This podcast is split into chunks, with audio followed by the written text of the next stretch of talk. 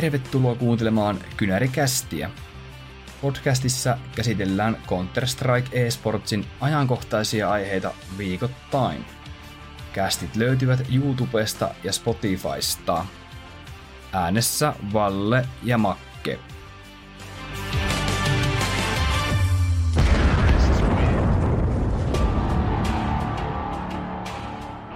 Oikein hyvää alkanutta kesäkuuta kaikille kuuntelijoille. Lämpimästi minunkin puolesta tervetuloa kuuntelemaan Kynärikästiä jaksoa numero 32. Jos tosiaan tykkäät meidän ohjelmasta, niin muistahan laittaa ne kanavat tilaukseen ja laittaa tykkäyksiä ja arvioita meidän Spotify- ja YouTube-kanaville.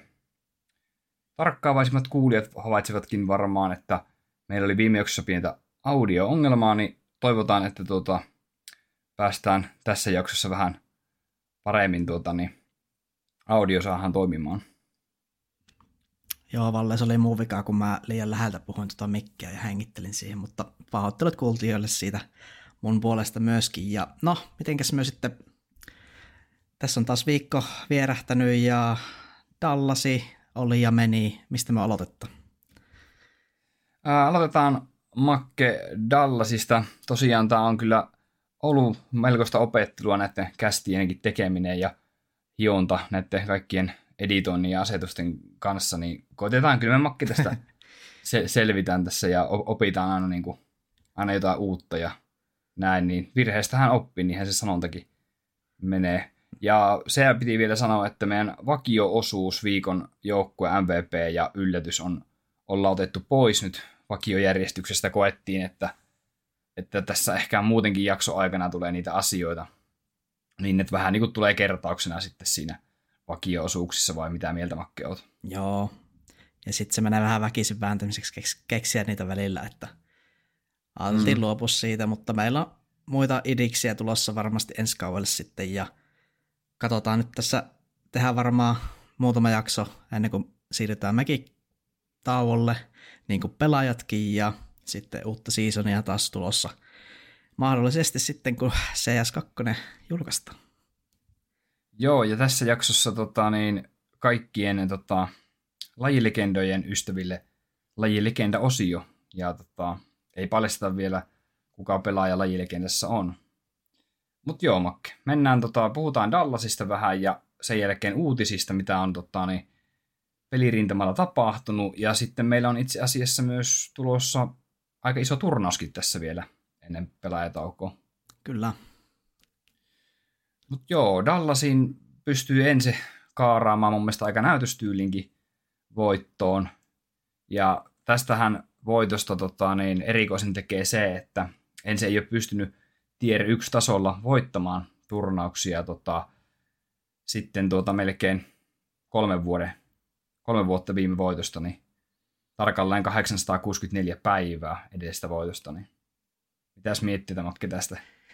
No tässä kun on ensin seurannut sieltä 2019 vuodesta, niin kyllähän se hyvältä tuntui ja ehkä oli jo vähän semmoinen, että vihdoin se nyt saatiin, että se on ehkä Ensolle ollut semmoinen joku,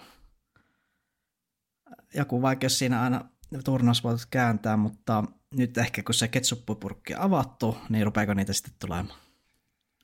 Niin, ja mä mietin myös tota, äh, Snapin tilannetta, että tota, kun ei ole Snappikaan päässyt juhlimaan näillä palkinnoilla, niin lähteekö tota, niin Snapiltakin niin sanottu korilla niskasta, että, että niin kuin, tämä menee ihan vielä uudelle tasolle tämä ensin projekti.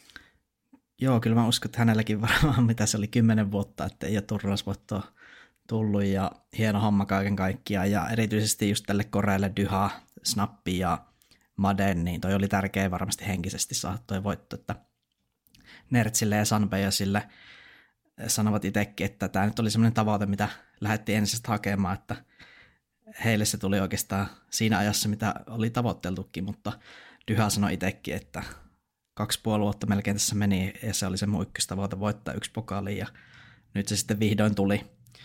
Mutta tämä oli ihan loppusa kuitenkin kovatasoinen turnaus tämä Dallas, että oli hyviä tiimejä mukana, mutta jotenkin ensin näytti vaan ihan alusta pitäen aika pysäyttämättömältä. Joo, ja sitten jos katsotaan ensin matkaa, tarinaa tuolta turnauksen tota, B-lohkosta, niin tota, siellähän kaatui komeasti tuota, muun muassa Face matkalla kaksi kertaa. Kerran myös Astralis, joka on omasta mielestä ainakin nostanut osakkeita. Että tämä oli myös erittäin kova otteluohjelma mun mielestä Enselle. Että ei voi mitenkään väheksyä tuota Ensin otteluohjelmaa.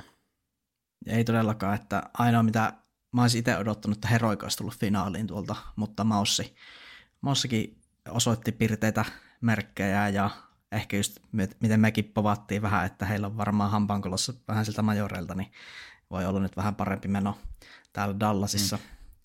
Mutta eh, Viime, joo, ensi, oli, ensi oli kyllä finaalissa aivan toista luokkaa Maussin kanssa. Oli ja ennen tota, viime jaksossa puitiin tätä Dallasia ja kerrottiin meidän omat suosikit. Molemmat nosti muistaakseni ykkössuosiksi tuolta B-lohkosta ensin. Ja en muista puhui, sä taisit puhua itse asiassa Astraliksesta myös tuolla B-lohkossa. Joo. Mä Astralis pärjäs kuitenkin aika hyvin kanssa. Ja sitten A-lohkosta muistaakseni nostit Heroikin ja mä lähdin tämmöiseen leikkimieliseen tota, heittoon, että mä mietin, että Fnatic vai Maussi tuosta ykkösparista, ja mä sanoin siinä, että Fnatic tulee pärjäämään tässä turnauksessa. Että tota, kyllä itselläkin pieni haju oli, että Maussi voisi pärjätä, mutta en tiedä, mikä tota, sai mut heittämään tuon Fnaticin mukamassa tonne kärkikahinoihin. Joo, Fnaticillä oli ehkä nyt semmoinen viimeinen paikka tuolla rosterilla mun mielestä, että nyt kun sitä tulosta mm. ei tule, niin varmaan siellä nyt jotain mietitään sitten. Joo, turnauksen MVP-pelaajaksi valittiin aika odotetusti ensin kuumaakin kuumempi espanjalainen AVP-pelaaja Alvaro Sunbase Garcia reitingin ollessa 1.27. Joo, Sunbase mun mielestä kehittynyt, ottanut semmoisia pieniä askeleita koko ajan eteenpäin, että silloin kun se liittyi ensin, niin hän oli siellä Movistar Ridersissa, kun vielä Kyllä. pelasi, niin oli enemmän semmoinen CT-puolen avikka, mutta mun mielestä niin, niin kuin Terallakin pelannut paremmin. Ja Snappi sanoi mielenkiintoisesti, että Sanpajassa on katsonut paljon tämmöisten venäläisten avikoiden demoja, kuten Jamie ja Shiro, mutta Snappista oli vähän torunut, että älä katso noitten, noitten tota, pelejä, että kat, sä pystyt paljon parempaa ja sä voit olla paljon aggressiivimpi kuin nuo. Että ehkä sun on kyllä mun mielestä kehittynyt ja olisiko tuossa tämmöistä pientä aiheita semmoiselle superstaralla jopa jossain kohti? No kyllä mä näkisin oikeastaan asiaa aika samalla lailla ja toinen asia, mikä Sunbaseista pitää nostaa, niin en usko, että oli hirveän kallis hankinta ensillekään silloin, kun siirtyi Movistarista, että tämä osoittaa myös semmoista niin kuin ensin organisaatiolle aika hyvää kykyä pystyä tuota, niin poimimaan niin sanotusti marjat tuolta pois kuleksimasta – että siellä on tehty kyllä sillekin niin kuin, osalta niin kuin, työt hyvin. Joo, Enselle on kyllä satanut kehuja maailmalta, että miten hyvin hoitavat tuota pelaajaskouttausta, valmennusta ja ylipäätään organisaatioita, että on oikeastaan sellainen malliesimerkki hyvästä esports-organisaatiosta ja ensikin on mun mielestä kehittynyt paljon ja eri toten tota Savi ja Snapin, kun saivat tiimiin, niin siitä lähtien on suunta ollut käytännössä ylöspäin ja on kyllä hyvin tyytyväinen tälleen suomalaisena ja fanina tähän meininkiin. Miten sä luulet, että se prosessi menee nyt pelaajia skouttauksen tai hankintojen osalta, että osallistuuko siihen tota, organisaatiossa myös pelaajia tai tota, IGL tai no valmentaja varmasti saa osallistua siihen, mutta onko sulla niinku tämmöisistä mitään tarkempaa tietoa? Joo, käytännössä se tämä joukkueen GM, se, onko se tota, mikä se nimimerkki on? Se on se Vilkeä muistaakseni niin, niin tota, se sanoo, että hän kuuntelee paljon just Savia ja Snappia ja muita pelaajistoa, että ne sen tietää, että ketkä on hyviä pelaajia ja sitten hän hoitaa muuten semmoisen tiedustelun ja kartottamisen ja niin kuin johtaa sitä joukkoa tavallaan niin kuin general managerit yleensä tekee muissakin lajeissa, mutta just se varmasti pelaajaskautta tapahtuu ihan niin kuin Savin toimesta ja miksei muidenkin pelaajien tai Ähm, olisi kyllä mielenkiintoista tietää tuosta enemmän, että mm. mitä käytännön keinoja siihen on, että katsotaanko sieltä HLTVstä vaan laitetaan, järjestetään pelaajia reitingin perusteella ja katsotaan, että ketä saisi osittua vai onko siinä millaisia syvällisiä tota, keinoja, jotta saadaan kartoitettua, että ketkä olisivat oikeasti hyviä tähän joukkueeseen nimenomaan. Joo, ja sitten se prosessi, että mistä se niin kuin kaikki lähtee liikkeelle ja minkälaista se palaverin käyminen sitten on näiden niin kuin, mahdollisten pelaajien kanssa. Plus sitten, miltä se näyttää niin kuin ensin puolella, että siellä varmaan tota, niin, kuitenkin melkein kaikki siinä organisaatiossa niin jonkunlaisen mielipiteen saattaa sanoa aina jostain, niin kuin, jostain pelaajasta, jos ollaan kiinnostuneita, niin uskoisin, että sillä pidetään aika niin kuin, isojakin palavereita näiden suhteen. Joo.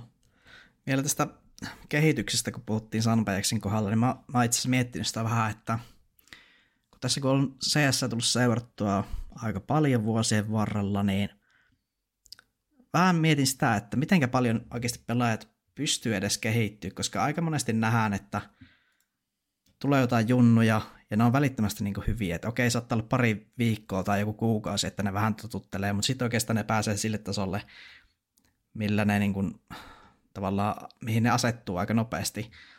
Että semmoista suuria pelaajakehityksiä on mun mielestä, ne on aika vähässä.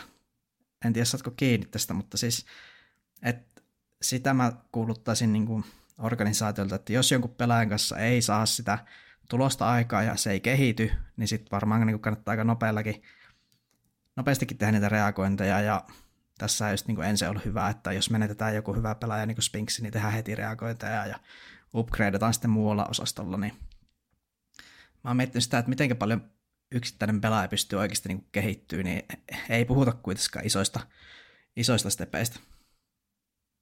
Joo, ei varmastikaan puhuta, mutta itse ehkä näkisin ton kysymyksen myös sillä tavalla, että, että joku, jollain pelaajalla on tietty katto melkein, että, tai sitten niin kun, kun päästään tietylle levelille, niin ne kehittymisen erot versus joku toinen pelaaja on niin minimaalisen pieniä, että, että ne ei välttämättä ole enää oleellisia, että mä ehkä näkisin asian sillä tavalla, että kun ollaan saatu yksilöinä semmoinen tietynlainen taso, leveli, niin tota, siitä pystytään kehittymään strategisesti siinä joukkueen, joukkueen yhteisessä tekemisessä ja pelaamisessa.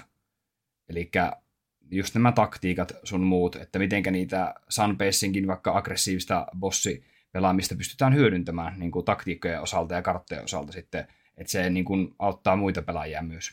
Joo, just tätä oikeastaan täydensi tämä ajatusta hyvin, että öö, jos miettii jotain yksittäistä pelaajaa, niin sehän on pelannut varmaan yleensä joku keskimäärin varmaan joku 10 000 tuntia. Se on pelannut CS ennen kuin se siirtyy tiedyksi joukkueeseen, niin se yksilötaito on jo käytännössä siellä katossaan, missä se ehkä tulee ikinä olemaan. Että niin joo, pientä hiomista ja just sitä paineensietokykyä ja semmoista tasaisuutta voi kehittää, mutta jotenkin tuntuu, että semmoinen isoja mekaanisia steppejä on ehkä vaikea ottaa sitten uralla. Niin, mulla tulee mieleen just varsinkin bossipelaajan roolista, että jos puhutaan, että sun pitää olla aggressiivinen bossi. Mutta jos sä haluat olla aggressiivinen bossi, niin sitä pitää myös tukea se joukkojen muun tekeminen. Eli sulle pitää mahdollistaa niitä paikkoja, kun sä voit olla aggressiivinen. Mm, jep, juuri niin. Et siinä on se, se taas, että, tota, että käytännössä vaikka sä haluaisit olla, sä hyvä ja sä olisit kuinka aggressiivinen, niin se voi myös kostautua niin kuin sun joukkueen niin kuin tai niin vastustajan eduksi siinä mieli, että tota, muut joukkueen jäsenet ei ole valmiita tukemaan sitä aggressiivista bossin pelitystä vaikka. Jep. Mutta joo, kuitenkin tota, takaisin Dallasiin, niin tota, ainoastaan Astraliksen Device tota, pelasi statsien puolesta paremmin tässä turnauksessa. Oli reitinkin muistaakseni 1.4 jotakin, en muista tarkalleen sitä, mutta Astralishan kuitenkin tippui tota, niin jonoissa oliko puolivälierissä tai Joo, Device pelasi kyllä. Välierissä, välierässä taisi ollut. Tosi hyvä, hyvin pelasi. Ei, puolivälierissä joo. Otti joku 30 tappoa joka ikisen karttaa ja toi reitingi alkaa olla jo aika, aika sairasta, että kahdeksan karttaa 1,42, että Device on kyllä niin sanotusti back, eikä varmaan kukaan siitä ole kovin mm. yllättynyt. Voitaisiin tota, puhua vielä ehkä Astraliksesta vielä vähän laajemmin myöhemmin, Tota, mutta mennään vielä tähän enseen. Niin ensin nousi nyt tuoreemmassa HLTV-rankingissa peräti seitsemän sijaa ja tällä hetkellä sijalle neljä. Et siellä Makke jää nyt taakse muun muassa Navi ja G2 ja sun muita tämmöisiä, mitä nyt näin voisi sanoa, helppoja tiimejä. Mm, ja musta tuntuu, että ensin on nyt sai tosta semmoisen ison confidence, että ehkä vähän harmi jopa, että tässä tulee tämä CS2-muutos, että mä veikkaan, että ensin olisi saattanut jatkua semmoinen putki ehkä tässä pitempääkin, jos olisi CSGOta pelattu. Mä en tiedä millaisia isoja muutoksia tulee tota joukkueiden voimasuhteisiin, kun tulee se CS2, että vähän jännittää se, että mitenkä eri tiimit reagoi siihen. Toki se on sama peli ja ei siinä mitään, mutta mä veikkaan, että siellä tapahtuu jotain kuitenkin liikehinta. Niin, kyllä se väkisinkin tota, siinä jotain tapahtuu ja ehkä se tota, niin, CS2 siirtyminen musta tuntuu, että se auttaa ehkä eniten tota, tällaisia joukkueita, mitkä ei tota, ole ihan tuolla top 10, vaan just tässä siltä ehkä niin kuin kahden viien ja kympin välillä olevia. Musta tuntuu, että he saa siitä enempi hyötyä. Joo, voi olla.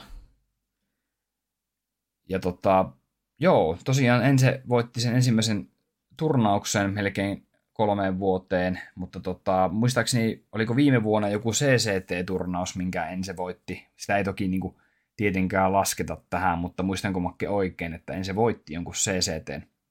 Oliko 40 tonnin potin tässä Joo, voit, viime vuonna? voitti kyllä, mutta sitä ei ole edes merkitty tänne HLTVhen pysteihin, Ei. että se on vähän sille, että se oli semmoinen nettiturnaus, mutta toki silloin se oli ihan ok.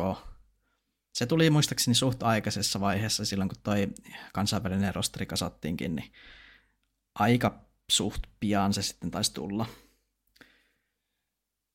Joo, Pariisin majoreista vielä sen verran, että ensin matkahan tyssä siellä tulla Legenda Stageen, ja ensin pelaaja Moden kertoi, että sen huonon vireen takana olisi ollut, että ne ottelut oli niin tota, aikaisin alkoi. Ja sitten jos nyt mietitään sitä, että Dallasin, vertaan näihin Dallasin otteluihin, että nämähän oli niin kuin paikallista aikaa ehkä päivällä, niin luuletko, että tuossa olisi jotain väliä, että onko se peli tota aamusta vai onko se niinku päivällä, kun Maden näin tässä kertoo syyksi tuohon Pariisin majoreille. Joo, no siltä se on ilmeisesti monesta tuo tuntunut. Silloin mä muistan sun PSkin taisi viitata jotain, että, että nämä aamupelit on kyllä ihan hirveätä ja jotain tämmöistä, mutta toi joukkueen se psykologinen valmentaja, tämä Ulla, niin sehän sitten sanoi, että, että siinä vaiheessa, kun tuommoiset selitykset loppuu, niin silloin sitä kehitystä tapahtuu. Ja mitenkä on ymmärtänyt, niin ensin nyt otettu tämä aika vakavasti tämä pelaajien tämmöinen huono vire, joka johtuu jostain vuorokauden ajankohdasta, että siellä on ilmeisesti aloitettu syömään terveellisemmin ja oikeasti kiinnitetään nyt paljon paremmin huomiota siihen pelin ulkopuoliseen rytmiin ja elämään. Ja jotenkin se muutos siinä pelaiston yleisolemuksessa ja semmoisessa itseluottamuksessa, itseluottamuksessa oli tuossa Dallasissa kyllä huomattavissa, että jotenkin se energia oli ihan eri tasolla kuin sillä majoreilla, että kun katsoi niitä ensin behind the scenes videoitakin YouTubesta, niin aika semmoinen väsyinen meno ja vähän semmoinen tiltti ja Savikin jotain rakevaa, että miten me ollaan näin unessa vaan koko ajan, niin tuonne Dallasiin saatiin kyllä hyvin käännettyä tämä asia ja kuulostaa kyllä tavallaan vähän hölmöltä, että miten majori voi kaatua tuommoisen asiaan, mutta näköjään sitten kun se saatiin korjattua, niin löytyi kyllä aivan uusi vaihde ensin. Joo, sä vastasitkin oikeastaan tuohon mun seuraavaan kysymykseen, kun tota, Maden myös mainitsee toiseksi syyksi, että joukkue henkeä ei saatu tarpeeksi korkealle jostain syystä siellä Pariisissa, mutta just itsekin tein sen saman huomioon, että tuolla Dallasissa se oikeastaan näkyy paljon vahvempana sitten koko ajan. Ja sitten ehkä tähän ää, ruokavalio, ehkä tämmöiset niin terveelliset elämäntavat keskusteluun, niin tota, onkohan siellä sitten niin kuin huomattu joukkueen sisällä tai organisaation sisällä, että, tota, että ehkä tämmöiset niin sanotusti perusasiat, mitkä pitäisi olla ehkä kunnossa tässä vaiheessa, niin että sielläkin ehkä annettiin vähän tasoitusta vastustajalle.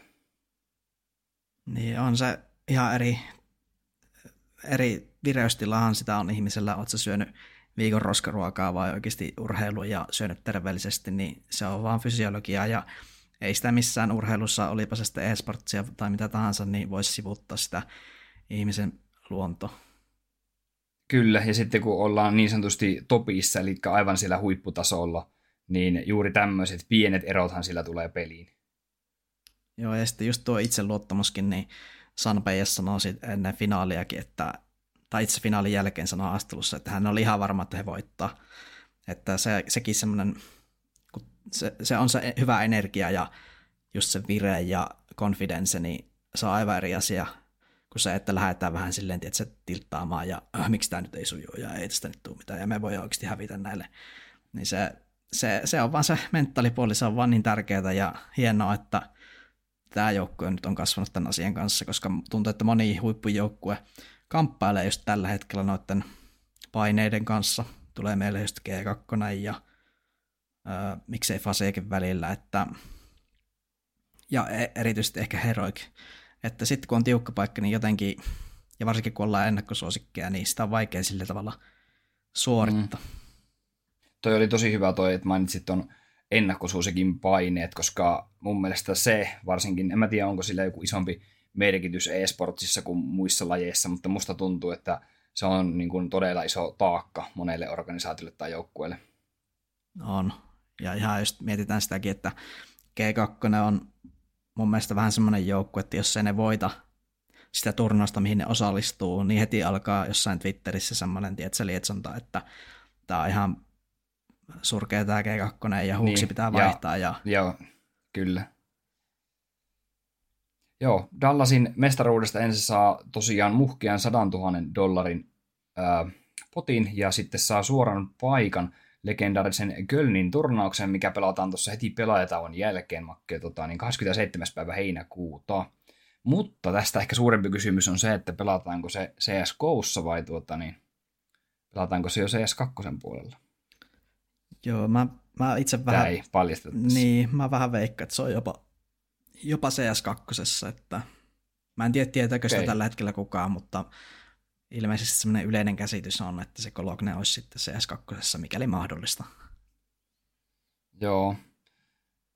Ja tota niin, no Snappista me puhuttiin tuossa äsken, nostettiin Snappiakin tota, ehkä, joo, ja itse haluan vielä antaa ehkä erityis kiitoksen Snapille tai niin kuin siihen, että, että Snappi on hyvä osoitus siitä, että tuommoisella niin kokeneemmallakin iällä niin pystyy voittaa, kun tehdään sellaista pitkäjänteistä työtä ja sitten uskotaan siihen niin kuin joukkojen tekemiseen. Et en mä niin kuin jaksa uskoa siihen, että ensikään olisi näin niin kuin hyvin tämmöistä hyvää menestystä ja saanut tässä, jos ilman niin kuin Snapiin niin kuin olemassaolo, että Snappi on, on niin kuin, vähän niin kuin luonut tälle seuralle niin kuin kasvot, voisi sanoa näin. Joo, itsekin on ihan Snappi-fani ja just mun mielestä hienoa, että hän niin kuin auraa tämmöistä uraa pelaajille, että kyllä sitä voi pärjätä kolme 3.2 vielä, että, että vaikka IGL rooli tässä pelissä, niin se on ehkä vähän tullut alaspäin, että peli ei ole niin taktista välttämättä kuin joskus Astraliksen huippuaikoina esimerkiksi oli sitä utility-pelaamista ja muuta, että, että mun mielestä Snapin yksilötaitokin ihan, ihan ok-tasolla ja just se, että pystyy niinku fräkäämään tuommoisellakin iällä, niin koska no tämä nyt on jään ikuinen keskustelu, mutta siis ihan vaan pointtina se vielä, että just jos on jossain jäkiksessäkin pärjää yli kolmekymppisenä, niin miksei e-sportsissa voisi pärjätä, niin se on mun mielestä hienoa, että näitä tapuja niin kuin rikotaan. Joo, kyllä. Miten sä ajattelit, että Snappi on kuitenkin, kuitenkin jossain vaiheessa lopettaa vuoden kahden päästä, todennäköisesti voisi vois näin ehkä sanoa, niin luuletko, että Snappi olisi sen verran kiintynyt ensin tai jollain tapaan tähän suomalaiseen kulttuuriin tai johonkin, että olisi halukas ehkä jäämään ensille töihin, jos hänelle sellainen mahdollisuus olisi esimerkiksi kehittämään niin kuin ensi akatemian pelaajia tai junnupolkua tai jotain muuta. Joo, miksi ei, ja itse näen semmoisen kulun myös, että Savi alkaa olla sen verran hypetetty valmentaja, että joku joukkue saattaa häntä jo tiedustellakin, ja tota, miksei Snapistakin voisi tulla sitten jossain vaiheessa vaikka päävalmentaja, jos haluaa niin CS, CSn parissa vielä töitä jatkaa. Hänellä on tietty jonkinlainen tutkinto siviilielämästäkin. Muistaakseni oli joku kirjanpito kandivaiheen ainakin suorittanut. Että tota, siinä mielessä ihan siinäkin mielessä optiot auki. Joo. Ensin seuraava turnaushan on tuo ESL Challenger Katovisessa – ja se on ennen tota pelaajataukoa, ennen kuin he pääsee huilaamaan, mutta tämä taitaa olla vähän tämmöinen pienemmän koko luokan turnaus kuitenkin. voitaisiin Makke tota, niin, nostaa tähän samaan ensi hehkotukseen, kun ollaan niin päästy tähän alkuun, niin tota, näköjään puolet jaksosta menee tähän ensi höpötykseen, mutta tota, mikäs tässä, kun tota, niin, hyvin Na, kulkee. nautitaan niin nyt, nautitaan nyt. Kyllä, niin puhutaan vaikka tota, niin ensi jaksossakin, jos siltä tuntuu. Mutta joo, ensi hypetykseen tämä ensin taloudellinen tulos viime vuodelta. Että tota, näitä on yleisesti uutisoitu nyt mediassa paljon, että esport-organisaatiolle on hirveän hankalaa talouden kanssa, että näitä tappiollisia tuloksia on julistettu paljon, mutta ensin menee tässäkin suhteessa Makke niin vastavirtaan. Kyllä, ja se on mun mielestä erittäin ihailtavaa, että moni puhuu, että esportsi on vähän semmoisessa suvantevaiheessa, vähän semmoista talvikautta, että tässä eletään, että business on vähän niin kuin hyytynyt, ja siihen varmasti haetaan ratkaisuja jossain vaiheessa saattaa tulla jotain mm, lippuja, esimerkiksi että pääset katsoa netissä otteluun, niin se maksaa pari euroa ja tämmöistä näin niin monetisointia. Mä itse veikkaan, että semmoisen suuntaan saatetaan mennä, koska jos joku, mm. joku katsoja ei ole valmis vaikka 5 euroa maksamaan, että näkee jotain pelejä, niin sit, siinä kohti niin onhan tämä meidän laji sitten aika persestä, että kyllä se niin kuin, jos se ihmisiä kiinnostaa, niin kyllä niiden pitäisi olla valmiita maksamaankin siitä. Mutta tota, tämä on kyllä hieno asia Tästä, mm. Enselle, että just niin kuin ilman ulkoista rahoitusta ei ole mitään Saudi-Arabia blood money täällä käytössä, vaan niin kuin oikeasti pyöritetään hyvällä tekemisellä ja työllistetään paljon ihmisiä, niin pakko arvostaa ihan älyttömästi. Kyllä, ja maksetaan Suomeen ilmeisesti veroja kuitenkin. Joo. Ja tota, ensin ilmoitti liikevaihdokseen ää, reilut 4 miljoonaa euroa, ja tota, se on lähes tuplat 21 vuoteen verrattuna. Ja nettotulos tilikaudella oli 906 000 euroa plussan puolella, joka tuli ainakin itselle niin kuin ihan tosi isona yllätyksenä. Joo, olisi mielenkiintoista nähdä, että mistä nämä tulokset syntyy. Veikkaan, että siinä on suuri osa just näitä tarrarahoja ja sitten tietysti kun ehkä sekin on auttanut ensin taloudellisesti, että nykyään ollaan kansainvälinen joukkue, niin ehkä semmoista tämmöistä merchandise-myyntiä tehdään niin ulkomaillekin ja ympäri maailmaa enemmän. Joo, tämä isoin tota, niin, toimitusjohtaja Mika Kuusiston mukaan niin isoimmat tota, syyt tulle hyvälle tulokselle on nämä majorit-turnaukset, kun oltiin molemmissa majoreissa mukana viime vuonna, josta tuli nämä tarratulot tietenkin, okay. niin kuin mainitsit. Ja sitten hän mainitsee Spinksin myymisen vitaalityölle, joka, joka toi myös ison potin rahaa. Tässä ei näistä summista puhuta, mutta tota, jos hän mainitsee tuon Spinksin myymisen, niin tota, veikkaan, että se voi olla ihan hyvän kokoinen potti. Okei, okay, todella mielenkiintoista. Kyllä se, kyllähän se jotain satoja tuhansia on ollut, että kiinnostaisi vaan, että mikä, mikä kokonaisluku siinä edessä on ollut sitten. Mm. Että. Mutta tuosta tota, merchimyynnistäkin, tota, siitäkin on itse asiassa tosi kiva saada lisää tietoa, että minkä verran sitä liikkuu ja sitten minkä verran sitä menee etenkin tuonne ulkomaille, esimerkiksi Puolaan tai Israeliin. Mm. Ehkä se on kuitenkin semmoista vähän nappikauppaa, että siinä tietysti katteet voi olla ihan ok, mutta kuinka monta pelipaitaa yksittäinen fani ostaa, niin ei se välttämättä kovin monta ole.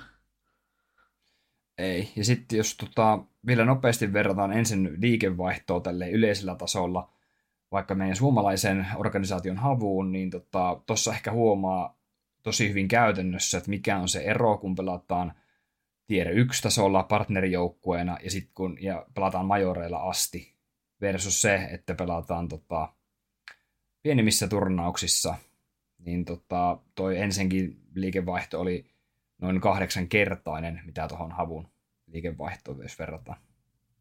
Joo, sehän on kyllä kuulostaa. Se on, mm, se on niinku järkyttävää, kun me ollaan mietitty monesti, että mitenkä vaikea on vaikka sen tier 2 joukkue, mikä on rankingilla vaikka 35, niin mitenkä sen on vaikea ponnistaa tuonne majoreihin, kun ne liikevaihdot on jo niin toista luokkaa sitten.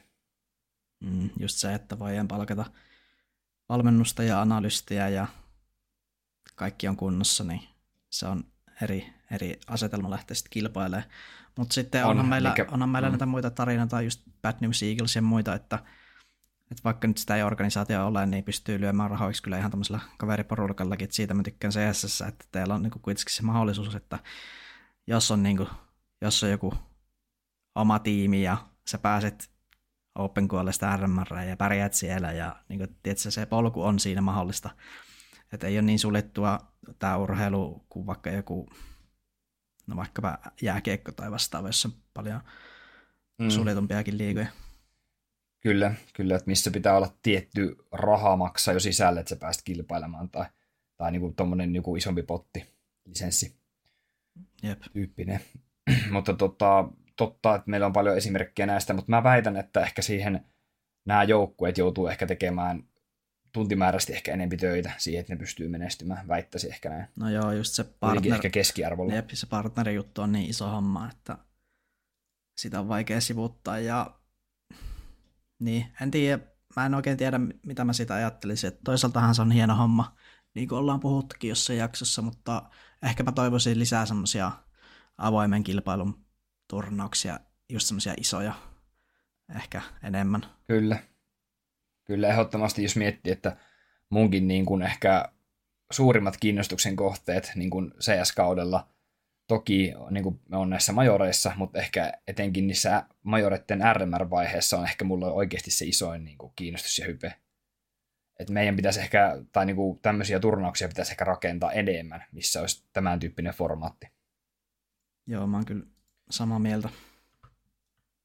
Mutta joo, oliko sulla Makke ensistä jotain muuta vai mennäänkö jo seuraavaan aiheisiin? No sen vielä sanoa, että meikä oli masennuksessa jo heittämässä Madenia pussi alle tässä majorettin jälkeen, mutta nyt mä perun kaikki sanani, pyydän anteeksi ja kumarran Madenille, että kiitos, kiitos, että hyvin oot tsempannut ja oikeasti mä toivon, että Maden jää tähän joukkueeseen.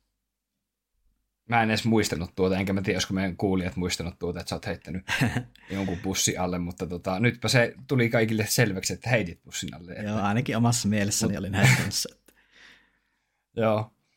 Tota, mennäänkö me Makki näihin tämmöisiin isompiin muihin niin kuin pelaajamuutoksiin? Joo, mennään. Tai siis eihän ensin mitään muutoksia ollut, mutta tota, niin, esimerkiksi tota, niin, Furiaan. Joo, siis Furiastahan nyt on kuullut paljon huhuja, ja joukkueen tota, omistajat on kommentoinut niitä huhuja, että mitään ei ole vielä päätetty, että tässä nyt vielä mietitään, mutta onhan tämä nyt niin ihan järkyttävää tälleen fanien silmissä, että sinne nyt oltaisiin ostamassa Fallenia ja Feriä. Niin sanohan sinä nyt Furia-fanina, että mitä tästä pitäisi ajatella? No, me puhuttiin Makke jossain jaksossa, mä muista puhuttiinko me viimeksi näistä bossipelaista. Ja sä mulle sanoit, että tota, nykyisin on trendinä, että otetaan bossipelaajiksi tämmönen joku junnu.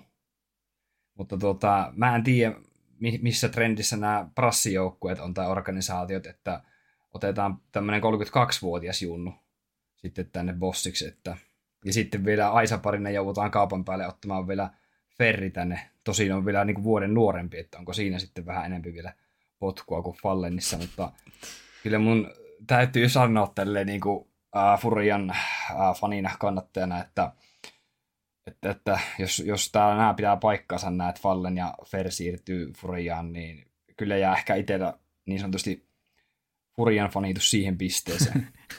Joo, siis tämä huhuttu rosterihan tulisi olemaan Art, Juri, Keiserato, Fallen ja Feri.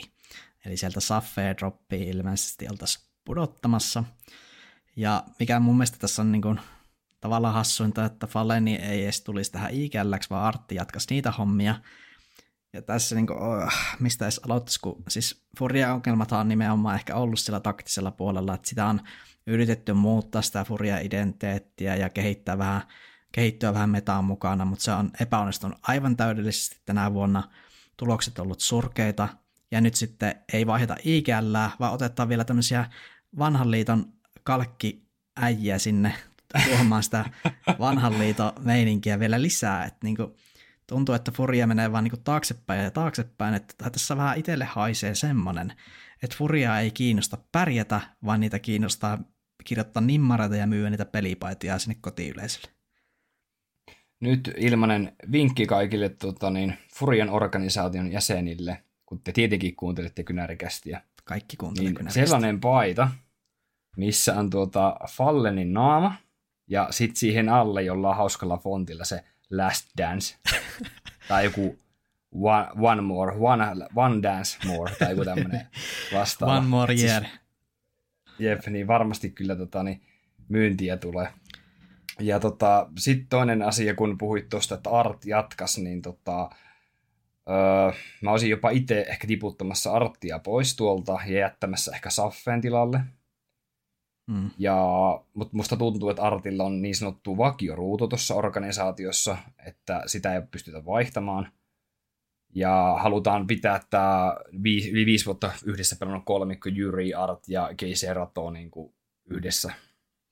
Joo, se siinä ehkä vähän haisee ja tavallaan mä kunnioitan sitä. Se on hieno asia, että heillä on toi kore. Mutta jos mä saisin päättää, niin mä nostaisin sieltä Peinissäkö se on se Pikuseera. Hän on uusi lupaava Riflestara kautta IGL. Se voisi sopia tuohon joukkueeseen, tuoda ehkä vähän uutta energiaa ja jotain uusia ideoita mahdollisesti, ja sitten ehkä droppiahan voisi vähän päivitellä, tai niin dropin ottaisin pois siitä tilalta, ja no Saffe nyt ehkä kiikun kaaku, että jos sieltä Brasiliasta nyt parempi löytyy, mutta kyllä tämä niin vähän tämmöiseltä, ei tämä nyt ainakaan mikään pitkän aikavälin ratkaisu ole, tämä mitä ne kehittelee. Ei, ei todellakaan, ja tota, sitten jos mietitään Brasiliaskeneä muuten, että siellä ei ehkä ole joukkueita, mitkä on hirveän kovalla rankingilla tai olisi pärjännyt viime vuosina hyvin, mutta tietääkseni sillä on kuitenkin aika kattava se pelaajapolku, että niitä pelaajia löytyy aika paljon, että mietin sitä, että, että miksi he ei vaan vaiheta jotain potentiaalisia junnuja just nimenomaan. Joo, tämä on, tämä on, niitä löytyä? Tämä on nimenomaan ollut se ehkä Brassinskeden ongelma jo pitemmän aikaa, että, että jos miettii näitä SK Luminosity-aikoja, just Valleni, kun oli, ja tämä rosteri oli maailman huipulla, niin silloin ei uskallettu ottaa näitä junnuja, Keiseraatoa ja Juria niin kuin mukaan siihen joukkueeseen, vaan väkisin väännettiin ja sitten Furia meni ihan heittämällä ohi. Että semmoinen rohkeus uusiin junioreihin ehkä on vähän puuttunut, mitä taas Eurooppa-skeneessä, niin sitä oikeastaan niin kuin suositaan nykyään, että otetaan ihan rohkeasti sieltä niitä 19-vuotiaita FPL-staroja ja muita mekanisesti lahjakkaita yksilöitä ihan vaan niin kuin testiin ja kouluun. Joo, ja tota, just katson tätä ää, Brasilian tätä ranking-listaa näiden maan omien joukkueiden osalta, niin HLTVssähän näkyy 30 joukkuetta prasseja. Näistä toki osa on naisten joukkueita ja osa on akatemiaporukoita ja näin, mutta varmasti tuoltakin löytyisi semmoisia palasia, mitä voisi ihan kokeilla tuossa rosterissa. Joo. Mutta se, kaiken, on, se on heidän joo. päätös, että katsotaan mitä ne keksi. Tosissaan ja ei kaiken, varmistettu. Kaiken tämän lisäksi äh, Fallen on ilmoittanut vielä, että hän lopettaa CS-uran niin kuin nyt tänä vuonna. Joo. Mutta tota, toikin on mielenkiintoista, että jos Fallen on ilmoittanut lopettavansa, niin miksi Furia haluaisi sainata Fallenin nyt puolessa vuodessa, puolen vuoden niin kuin, puoli vuotta kautta jäljellä, niin haluaisi sainata Fallenin, että hän niin kuin, kävisi ehkä lopettamassa tuolla, mutta en mä tiedä, onko se rahallisesti järkevää, että se menisi vaan lopettaa tuonne. No on se varmaan järkevää, jos saa niitä paitoja myytyä ja ehkä hassuinta tässä on tämä Feri, että sä ei ole pelannut missään tiimissä nyt hyvänen aika, niin tota,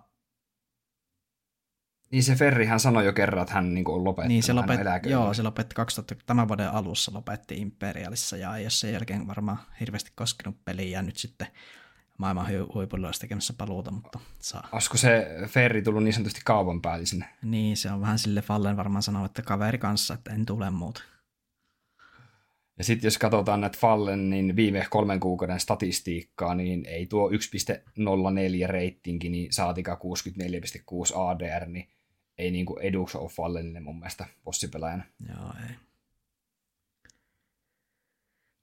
No, se tota Furiasta ja se Fallenista.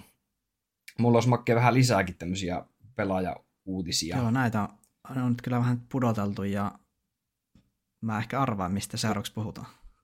Puhutaan tota, nimittäin ruotsalaisesta Hampuksesta, kuka olisi tekemästä ilmeisesti paluuta serverille. Viime tammikuussa jäi sairaslomalle henkilökohtaisten syiden vuoksi nipistä ja nyt on val- kertoo meille, että olisi valmis tekemään makke paluu. Joo, taas muotoilet on enemmän kuin valmis tekemään paluja, mikä siinä. Okei. Ja äh, mä tuossa jo vähän mietinkin, että mihinkä joukkueisiin hamppussa ottaisi vähän, äh, no en mä tiedä, olisiko Liquid mahdollisesti, Mullakin on muutamia joukkueita. Sit- Että mä olin, mulla oli kysymys, että palaako nippiin riveihin vai jonnekin muualle todennäköisesti. mm, Nippi on kyllä ehkä, sanoisin jopa, että todennäköisin vaihtoehto, mutta se on taas sitten, että kumpi pois prolla vai resi. Mä en usko, että nippiin on palaamassa jostain syystä. Mä heitän tämmöisen villikortin, en tiedä onko tämä edes mikään villikortti, mutta mä heittäisin, että menisi Fnatickiin. Joo, koska Fnatickihän on nyt päättänyt ilmeisesti, että he luopuvat Vasserista ja tuosta tosta Grimsistä. Grimsistä, niin siellä olisi kyllä tilaa hyvälle riflelle, että siinä on kyllä... On, joo, ja sitten kun miettii, että ruotsalainen niin kuin organisaatio, en tiedä onko edelleen, mutta siis tota, kuitenkin tämmöinen niin kuin legendaarinen ruotsalaista tunnettu joukkue, niin tota, mitä jos ne haluaisi vähän niin kuin brändätä niin kuin tämmöisellä ruotsalaisuudella, Okei. että nyt tulee niin kuin, siis mä näen tämmöisen niin kuin, tämmöisessä niin kuin kaupallisessa mielessä. Joo, nyt kun sanoit- Niin kuin tämmöistä. Joo, nyt kun sanoit, niin tämä on itse asiassa, tämä varmaan tapahtuu jopa. Mutta mä oon vähän Ja- pyöritellyt, Mhm. mm. tai oliko sulla tuosta hampuksesta vielä? Ei, mulla oli tota, Hampuksesta toinen vaihtoehto, mitä mä mietin, niin tota, okei, ei sitä tule varmaan tapahtuu, mutta mä mietin Astralista. Mm, niin. Musta tuntuu, että Astraliksella on nyt omat suunnitelmat, siellä on sitä Staria, ollaan sainaamassa ensi vuoden alusta viimeistään, että missä vaiheessa nyt se pääsee sieltä tuolta, tuolta entisestä tiimistään pois, niin se on vielä vissiin neuvoteltavissa, mutta Stari olisi ilmeisesti Playmaffan tilalle tulossa. Näin, näin ihmiset huhuaa ja kuulemma kävisi roolituksiltakin järkeen, että Starihan on mekaanisesti tosi hyvä ja ehkä semmoinen just voisi täyttää niitä Playmaffan saappaita, mutta tästä, niinku, tästä Playmaffasta niin mä sitä mietin, että okei, jos hän on lähdössä Astraliksesta, niin minkä takia? Niin se syy voi olla No. semmoinen, että olisiko tässä nyt semmoista pikku, pikku tuota pinnan alla kytemistä, että siellä olisi, oltaisiin jotain uutta kansainvälistä huippujoukkuetta kasailemassa, koska mun mielestä semmoiselle olisi chanssi vielä CS, CSS, että kyllä niin kuin ihan helposti saisi kasattua vielä semmoisen yhden superjoukkueen, kun sieltä täältä ottaisi palasia ja pistäisi kunnolla rahaa liko. Joo, mutta siis jos puhutaan Blame Fstä pelaajana, niin tota, ää, Blame Fhän on aika semmoinen, ää, jakaa aika paljon mielipiteitä. Ja sitten sen suhteen, että moni sanoo esimerkiksi tota, niin, Natu ensestä sanoo, että Blame F on pelaajana vähän semmoinen yksilö, yksilöpelaaja, että tota, hän menee tosi pitkälti vissiin kuitenkin tota, omaa peli eellä, että ehkä se joukkuepelaaminen jää vähän kuitenkin jossain määrin niin kuin sivuun Blame Fn pelityylissä. No ehkä, ehkä osittain tai semmoinen viitta hänelle on niinku tehty, mutta, mutta esimerkiksi se myytti, että se olisi hirveä beitteri ja ei niinku ikinä menisi ekana, niin se ei ole vaan totta. Et siis hänhän ottaa aika paljonkin entry-yrityksiä, mutta ehkä se, just kun on tämmöinen narratiivi, niin sitten aina kun Playmaf on yksin elossa, niin sitä ollaan silleen, että joo, Beitaf ja tämä, tämä on nähty Joo. tuhat kertaa aikaisemminkin, mutta kyllä se niin kuin, ja hän itsekin sanoi, että hän haluaa olla aggressiivisempi. Et silloin mä muistan, kun Playmaf nousi tier ykkös, ykköskeneen, niin hän oli tosi semmoinen, silloin se oli oikeasti beitteri, mutta hän on niinku kehittynyt mun mielestä tosi paljon, että just on aggressiivisempi ja ehkä pelaa vähän enemmän joukkueelle ja ehkä huomataankin, että hänen statit on tullut ihan pikkusen täplä alaspäin ehkä. Mm. En tosiaan Astraliksen pelejä hirveästi tuolla Dallasissa kattonut, kun ensinnäkin nuo pelit tuli vähän huonoon aikaan itselle, että tota, sattui olemaan just työesteitä, ettei pystynyt oikein katsomaan noita pelejä, niin en hirveästi PlayMFää päässyt nyt seuraamaan tässä viime näkemän tai viime peleissä. Joo, ja sieltähän on tullut huhua, että siellä olisi jotain sisäisiä ongelmia joukkueen sisässä, että en tiedä, onko siellä just se major pettymys ollut niin suuri, että Playmaffella on vähän mennyt kaaliinsa ja onko siellä riidelty ja Playmaffella ehkä vähän tullut sellainen tunne, että onko tässä Astraliksella hänelle mitään tarjottavaa, että se oli varmasti tosi vaikea paikka henkisesti koko joukkueelle, mutta erityisesti Playmaffalle, että, että tota, varmasti liittyy Astralikseen sillä mielellä, että Confikin kanssa tehdään supertiimi tänne tota, Tanskan parhaaseen organisaatioon, mutta ne tulokset on ollut kyllä aika surkeita, että mä oon vähän pyöritellyt jopa sitä, että voisiko Playmaffaa kiinnostaa joihin liittyminen. Sekin saattaa jopa mm. tapahtua. Joo, entäs sitten kun puhuit tästä, että rakennettaisiin yksi superjoukkue, niin liittyisikö Hampus muun muassa vaikka tähän projektiin? Niin siis kun miettii, että joo, jos siellä on Playmaffa irtoamassa, sitten Hampus on vapaa-agentti, sitten ostaisi jonkun hyvän bossi jostain tai sainaisi jonkun junnun, sitten yksi hyvä IGL osettaisi jostain, tai vaikka Ja syy. OG on hajoamassa niin, muun muassa. Niin, OG on hajoamassa, että niin tätä markkinoilla on kyllä hyviä pelaajia, että nyt mä veikkaan, että me saadaan nähdä, että, saatetaan nähdä, että muutama huippuorganisaatio saattaa tehdä paluun CS, tai sitten rakennetaan uusiksi näitä jotain joukkueita kokonaan. Mutta tämä on niin mun mielestä tosi mielenkiintoista aikaa, että nämä pelaajat ovat yleisestikin ja erityisesti nyt tässä kun CS2 kohti mennään, että mitä kaikkea tässä nyt tapahtuukaan. Joo, oliko sulla vielä Astraliksesta jotain muuta? Tota, niin... Ää, eipä, eipä oikeastaan, että Playmaffelle onne ja kyllä se Stari on, se on hyvä pelaaja oikeasti, että kyllä se sinne sopii. Joo, mulla olisi tähän loppuvaiheeseen vähän tämmöinen kevyempikin, kevy, kevyempi uutinen. Tota, G2 entinen valmentaja XTGZZ, joka paremmin ehkä suomalaisittain tunnetaan nimellä Kekkonen kautta Kekkis, on ilmeisesti tekemässä tota, niin, paluun CS-valmentamisen pariin.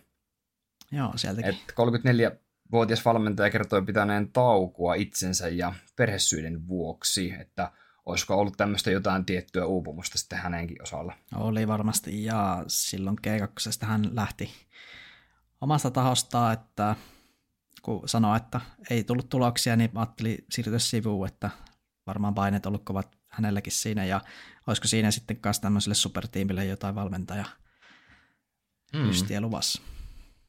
Viimeisen puolen vuoden aikana Kekkis on keskittynyt vähemmän cs pariin ilmeisesti, mutta kuitenkin ilmeisesti sivussa tehnyt jotain töitä Vitalitylle.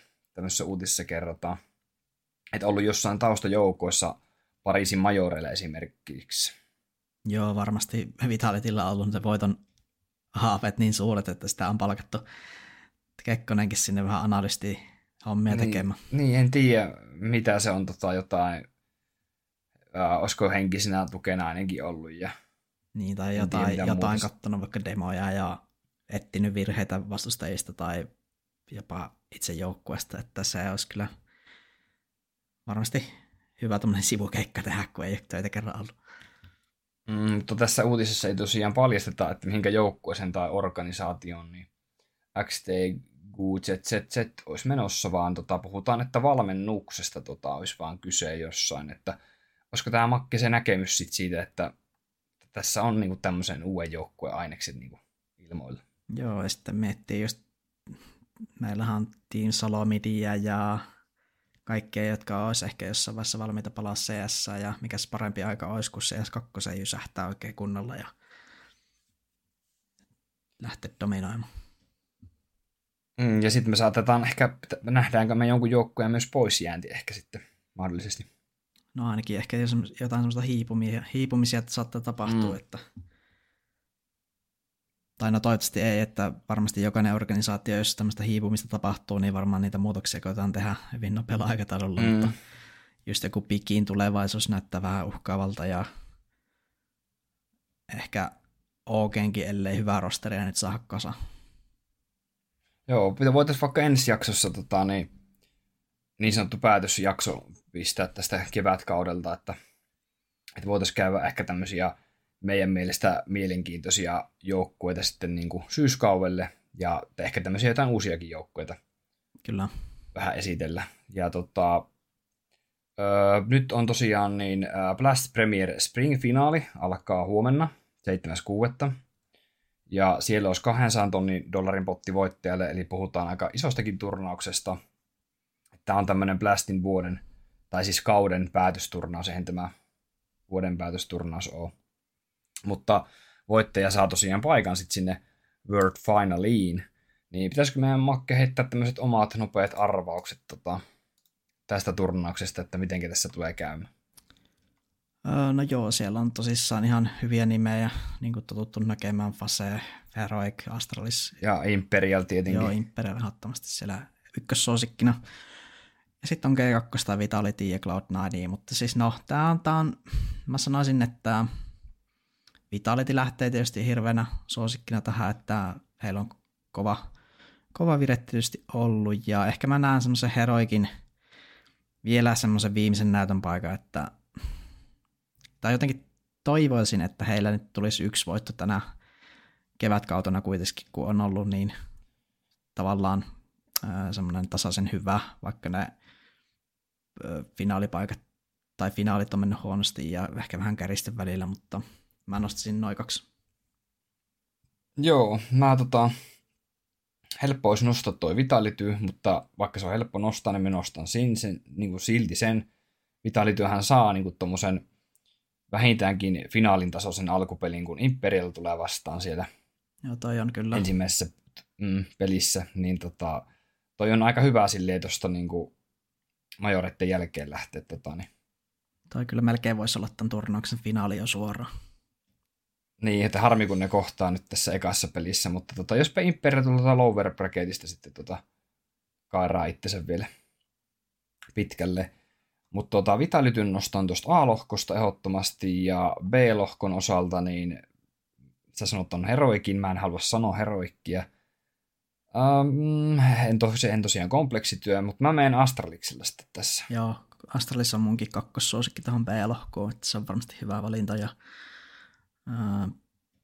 muuten tämä turnaus, ehkä vähän tämmöinen mutta on tässä kyllä hirveä potti tälle voittajalle. Että tämä on, kyllä... on, ja näin lyhyt turnaus ja vaan kahdeksan joukkuetta. Niin kuin, nämähän on, niin kuin, nämä on niin kuin edellisten tota, näiden turnauksien voittajia, tai sitten nämä on jotenkin karsintojen kautta nousseita joukkueita tähän.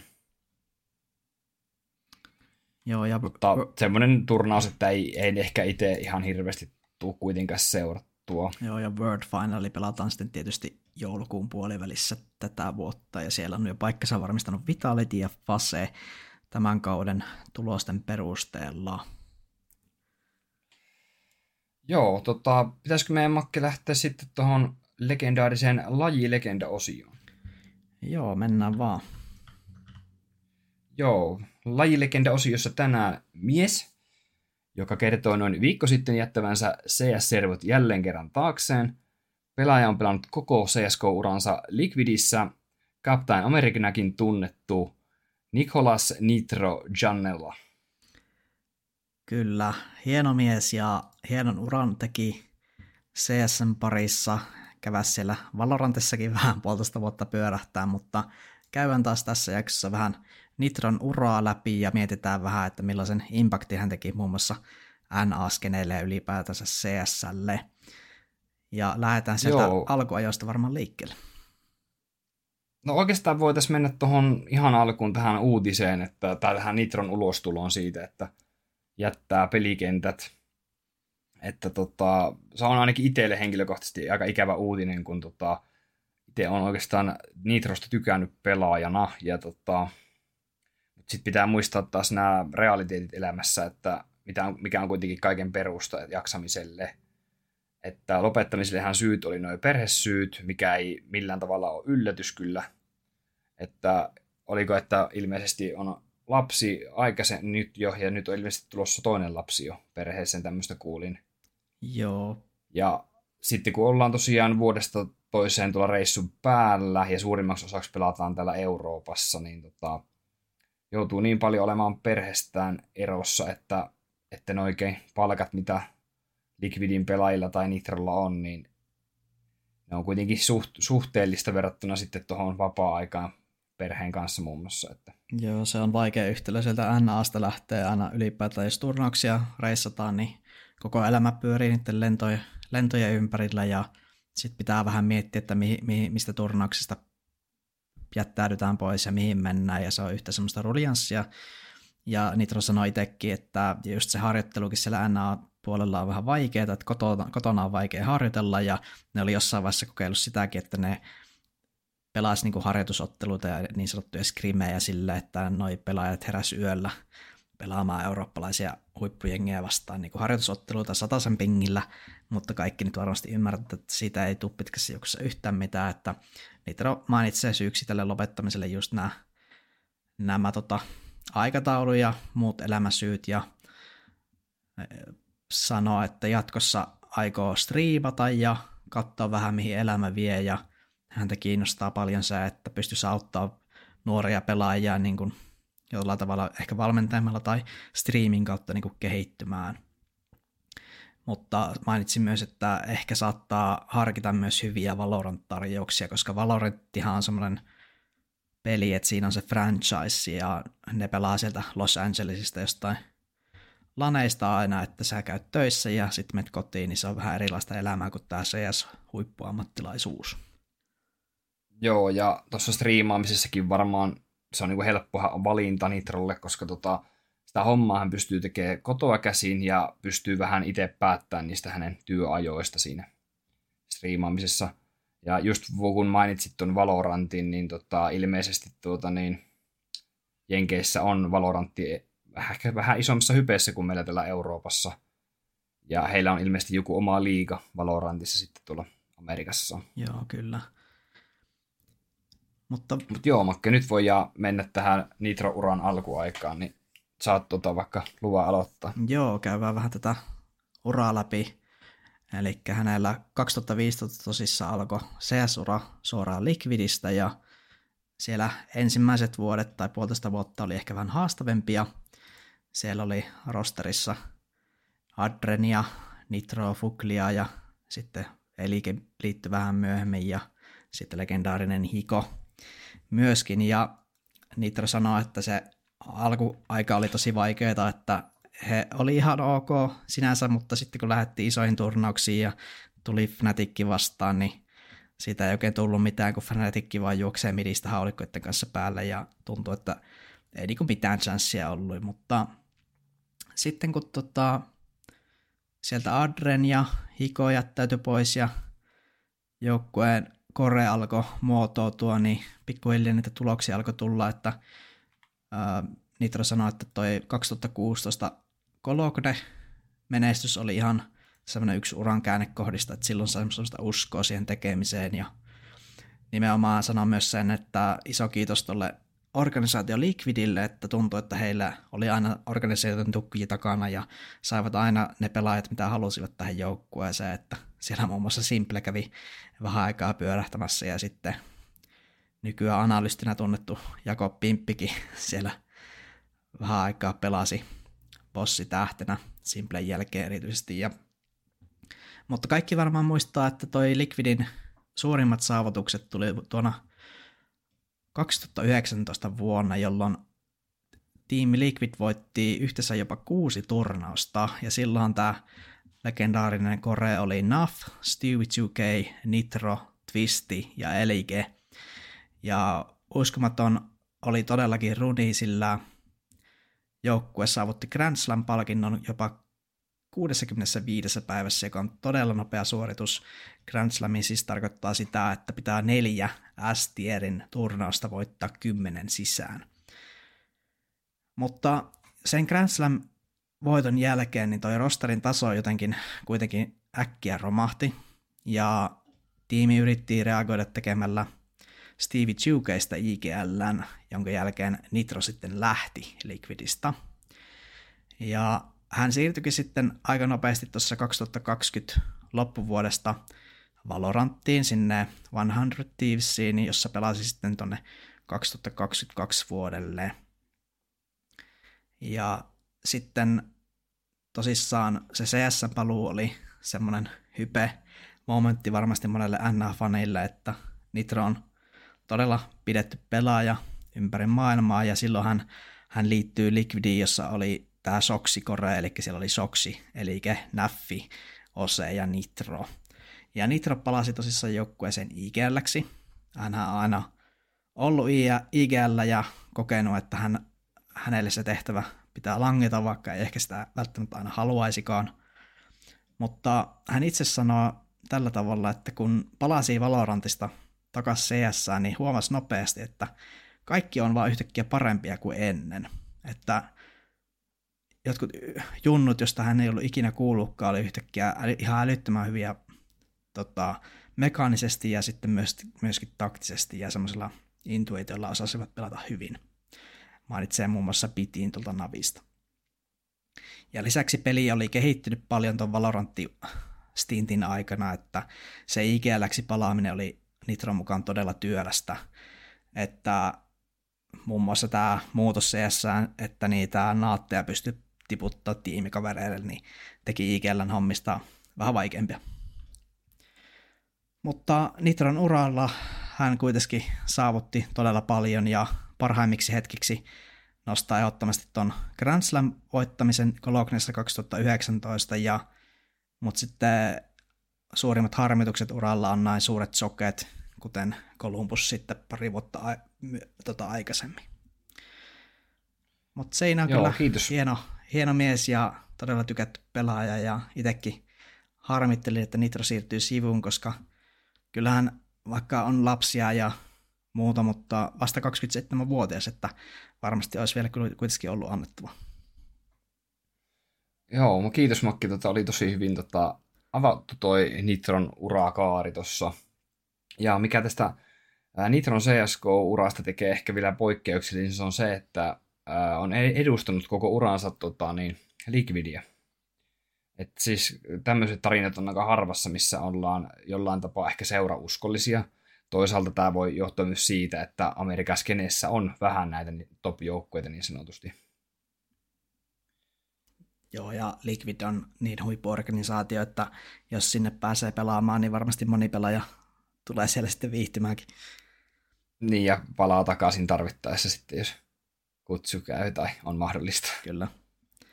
Statseja kävin tuossa katsomassa ää, tota, niin Nitro-osalta, niin merkille pistävä oli omasta mielestä se, että mitenkä tasainen pelaaja oikeastaan Nitro on koko uran aikana ollut.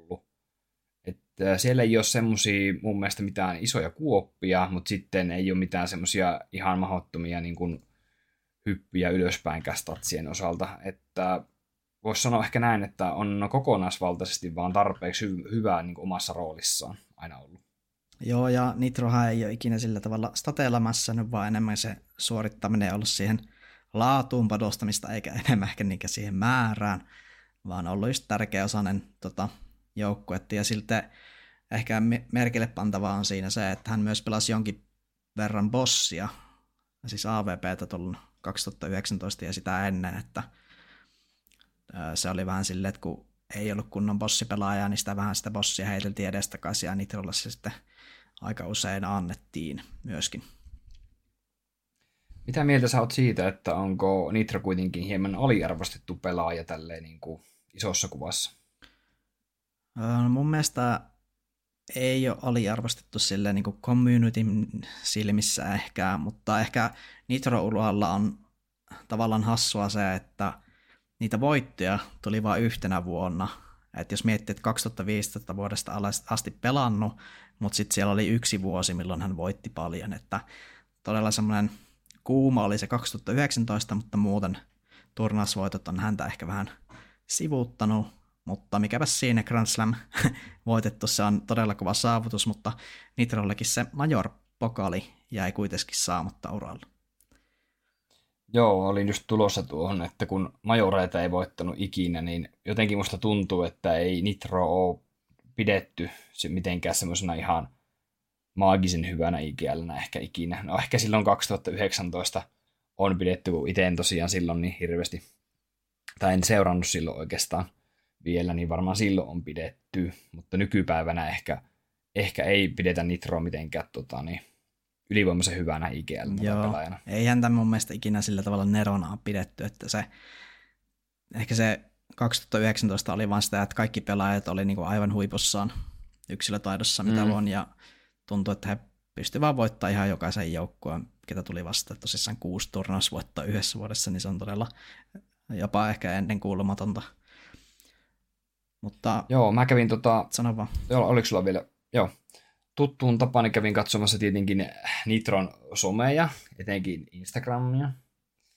Ja mulle välittyy niin kuin todella hyvä kuva hänen niin kuin, ää, Instagramista päivitysten myötä, että minkälaisesta niin kuin, ihmisestä niin kuin ammattipelaajan takaa on kyse. Et mun mielestä mulle tuli semmoinen vaikutelma, että tuli tämmöinen hyvin empaattinen kuva ja niin kuin tunteellinen, että hän on hyvin tunteellinen ihminen. Ja sitten toi arvomaailma tulee tosi hyvin esiin, että tota, tosi paljon niin kuin, kuvia perheen kanssa, kuvia lapsesta, että niin kuin huomaa sen niin kuin, läheisten ja perheen tärkeyden.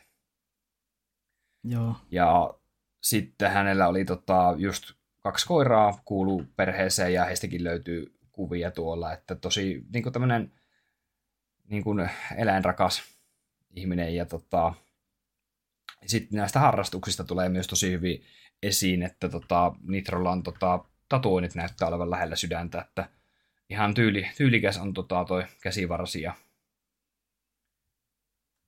ja tota, vai oliko hänellä molemmat käsivarret tatuoituja, niin No, taitaa olla ainakin se, taitaa, taitaa olla se joo, toinen käsi ainakin enempi. tosi musta, että siinä on joku semmoinen lohikäärä. Joo, ja tota, sitten ainakin jossain vaiheessa ura on ollut tota, tosi paljon treenannut, käynyt kuntosalilla. Huomaa ihan selvästi, että, tota, että kuntosalikin kuuluu niin kuin, har, omiin harrastuksiin. Joo. Mitä sä itse sanoisit niin kuin, Nitrosta tota, niin, ammattipelaajan takaa? Tota, osaatko vai sanatko näitä, komppaatko näitä meikän mielipiteitä? Siis komppaan ja mun mielestäkin, munkin mielestä hän on tosi semmoinen symppis ja jotenkin helposti pidettävä persoona, että on silleen nöyrä ja hyvin osaa asettaa omat ajatuksensa haastatteluissa ja kertoo aina rehellisesti, että missä mennään, että arvostan häntä kyllä suuresti. Ja mitä tulee tähän CSstä pois jättäytymiseen, niin jos vähän spekuloidaan, että mistä se voi johtua, niin itsellä on vaan tässä haissu tässä kevätkaudella, että kun toi Jekinder kun liittyi tuohon joukkueeseen, niin ehkä siellä on pikkusen semmoista savustusta ollut ilmassa, että Nitrosta on koitettu päästä eroon ehkä Jekinderin toimesta, että hänen viittaa pelin sisäisenä johtajana niin siirretty pikkuhiljaa Jekinderille enemmän ja enemmän ja tuossa majoreillakinhan, niin kun Nitrolle syntyi se lapsi, niin Jekinder otti sitten kokonaan se johtamisen harteille, että ehkä tota, Nikkanellakin haista tässä semmoisen tilanteen, että okei, kohta on potkut tulossa, että ehkä parempi lopettaa tämä ura niin sanotusti omin ehdoin, kuin jäädä tähän väkisin vääntämään. Joo, toi on kyllä tosi monelle pelaajalle tärkeä, että jättää tota sen uran niin kuin omiin ehdoin ja tota, niin rupeaa sitten jotain muuta tekemään. Tosi monihan just rupeaa striimaamaan uran jälkeen tai tota, niin en tiedä sitten kiinnostaako Nitro jossain vaiheessa sitten myöhemmin vielä valmentamishommat tai muut hommat sitten CSn parissa. Joo, ainakin aluksi varmaan keskittyy tuohon striimaamiseen ja no ehkä se on vähän silleen, että kun kilpailuvietti on ihmisessä, niin voi olla, että hänet siellä vielä Valorantissa nähdään, mutta jäämme seuraamaan tota, Nitro-uraa, että itse ei se Valorantti kyllä hirveästi kiinnosta, mutta hienoa, jos hänelle vielä työ vaikka sieltä suoda. Kyllä. Me voitaisiin varmaan Makki laittaa niin sanotusti jaksopakettiin tässä. Ja vielä aiheita meille ensi jaksoonkin ennen kuin jäähän tauolle. Ja ensi jaksossa tosiaan puhutaan ainakin tota, niin, näistä ää, uusista joukkueista niin sanotusti, tai sanotaanko ehkä tutkan alla olevista joukkueista, mistä ei hirveästi ole uutisoitu. Ja ehkä semmoista joukkueista, mitkä meidän mielestä saattaisi nyt syyskaudella sitten tota, niin, mahdollisesti CS2 niin nostaa päättään, vai mitä Makke? Kyllä ehdottomasti, että ollaan pitkään haaveiltu vähän semmoista, että käytäisiin taas läpi vähän noita tier 2 joukkueita ja mitkä on sieltä semmoisia meidän mielestä lupaavia projekteja. Joo, kiitoksia kaikille kuuntelijoille ja tuota, niin, hyvää kesän jatkoa ja juhannuskin lähestyy tuossa ja laittakaa taas palautetta meille, että kenet lajilegenda-pelaajaan te haluaisitte kuulla meidän jaksoissa ja sinne saa toki laittaa myös kaikkia muitakin ehdotuksia ja aiheita näihin meidän kästeihin liittyen. Hyvä, kiitoksia vaan tästä jaksosta ja se on kuulemiin.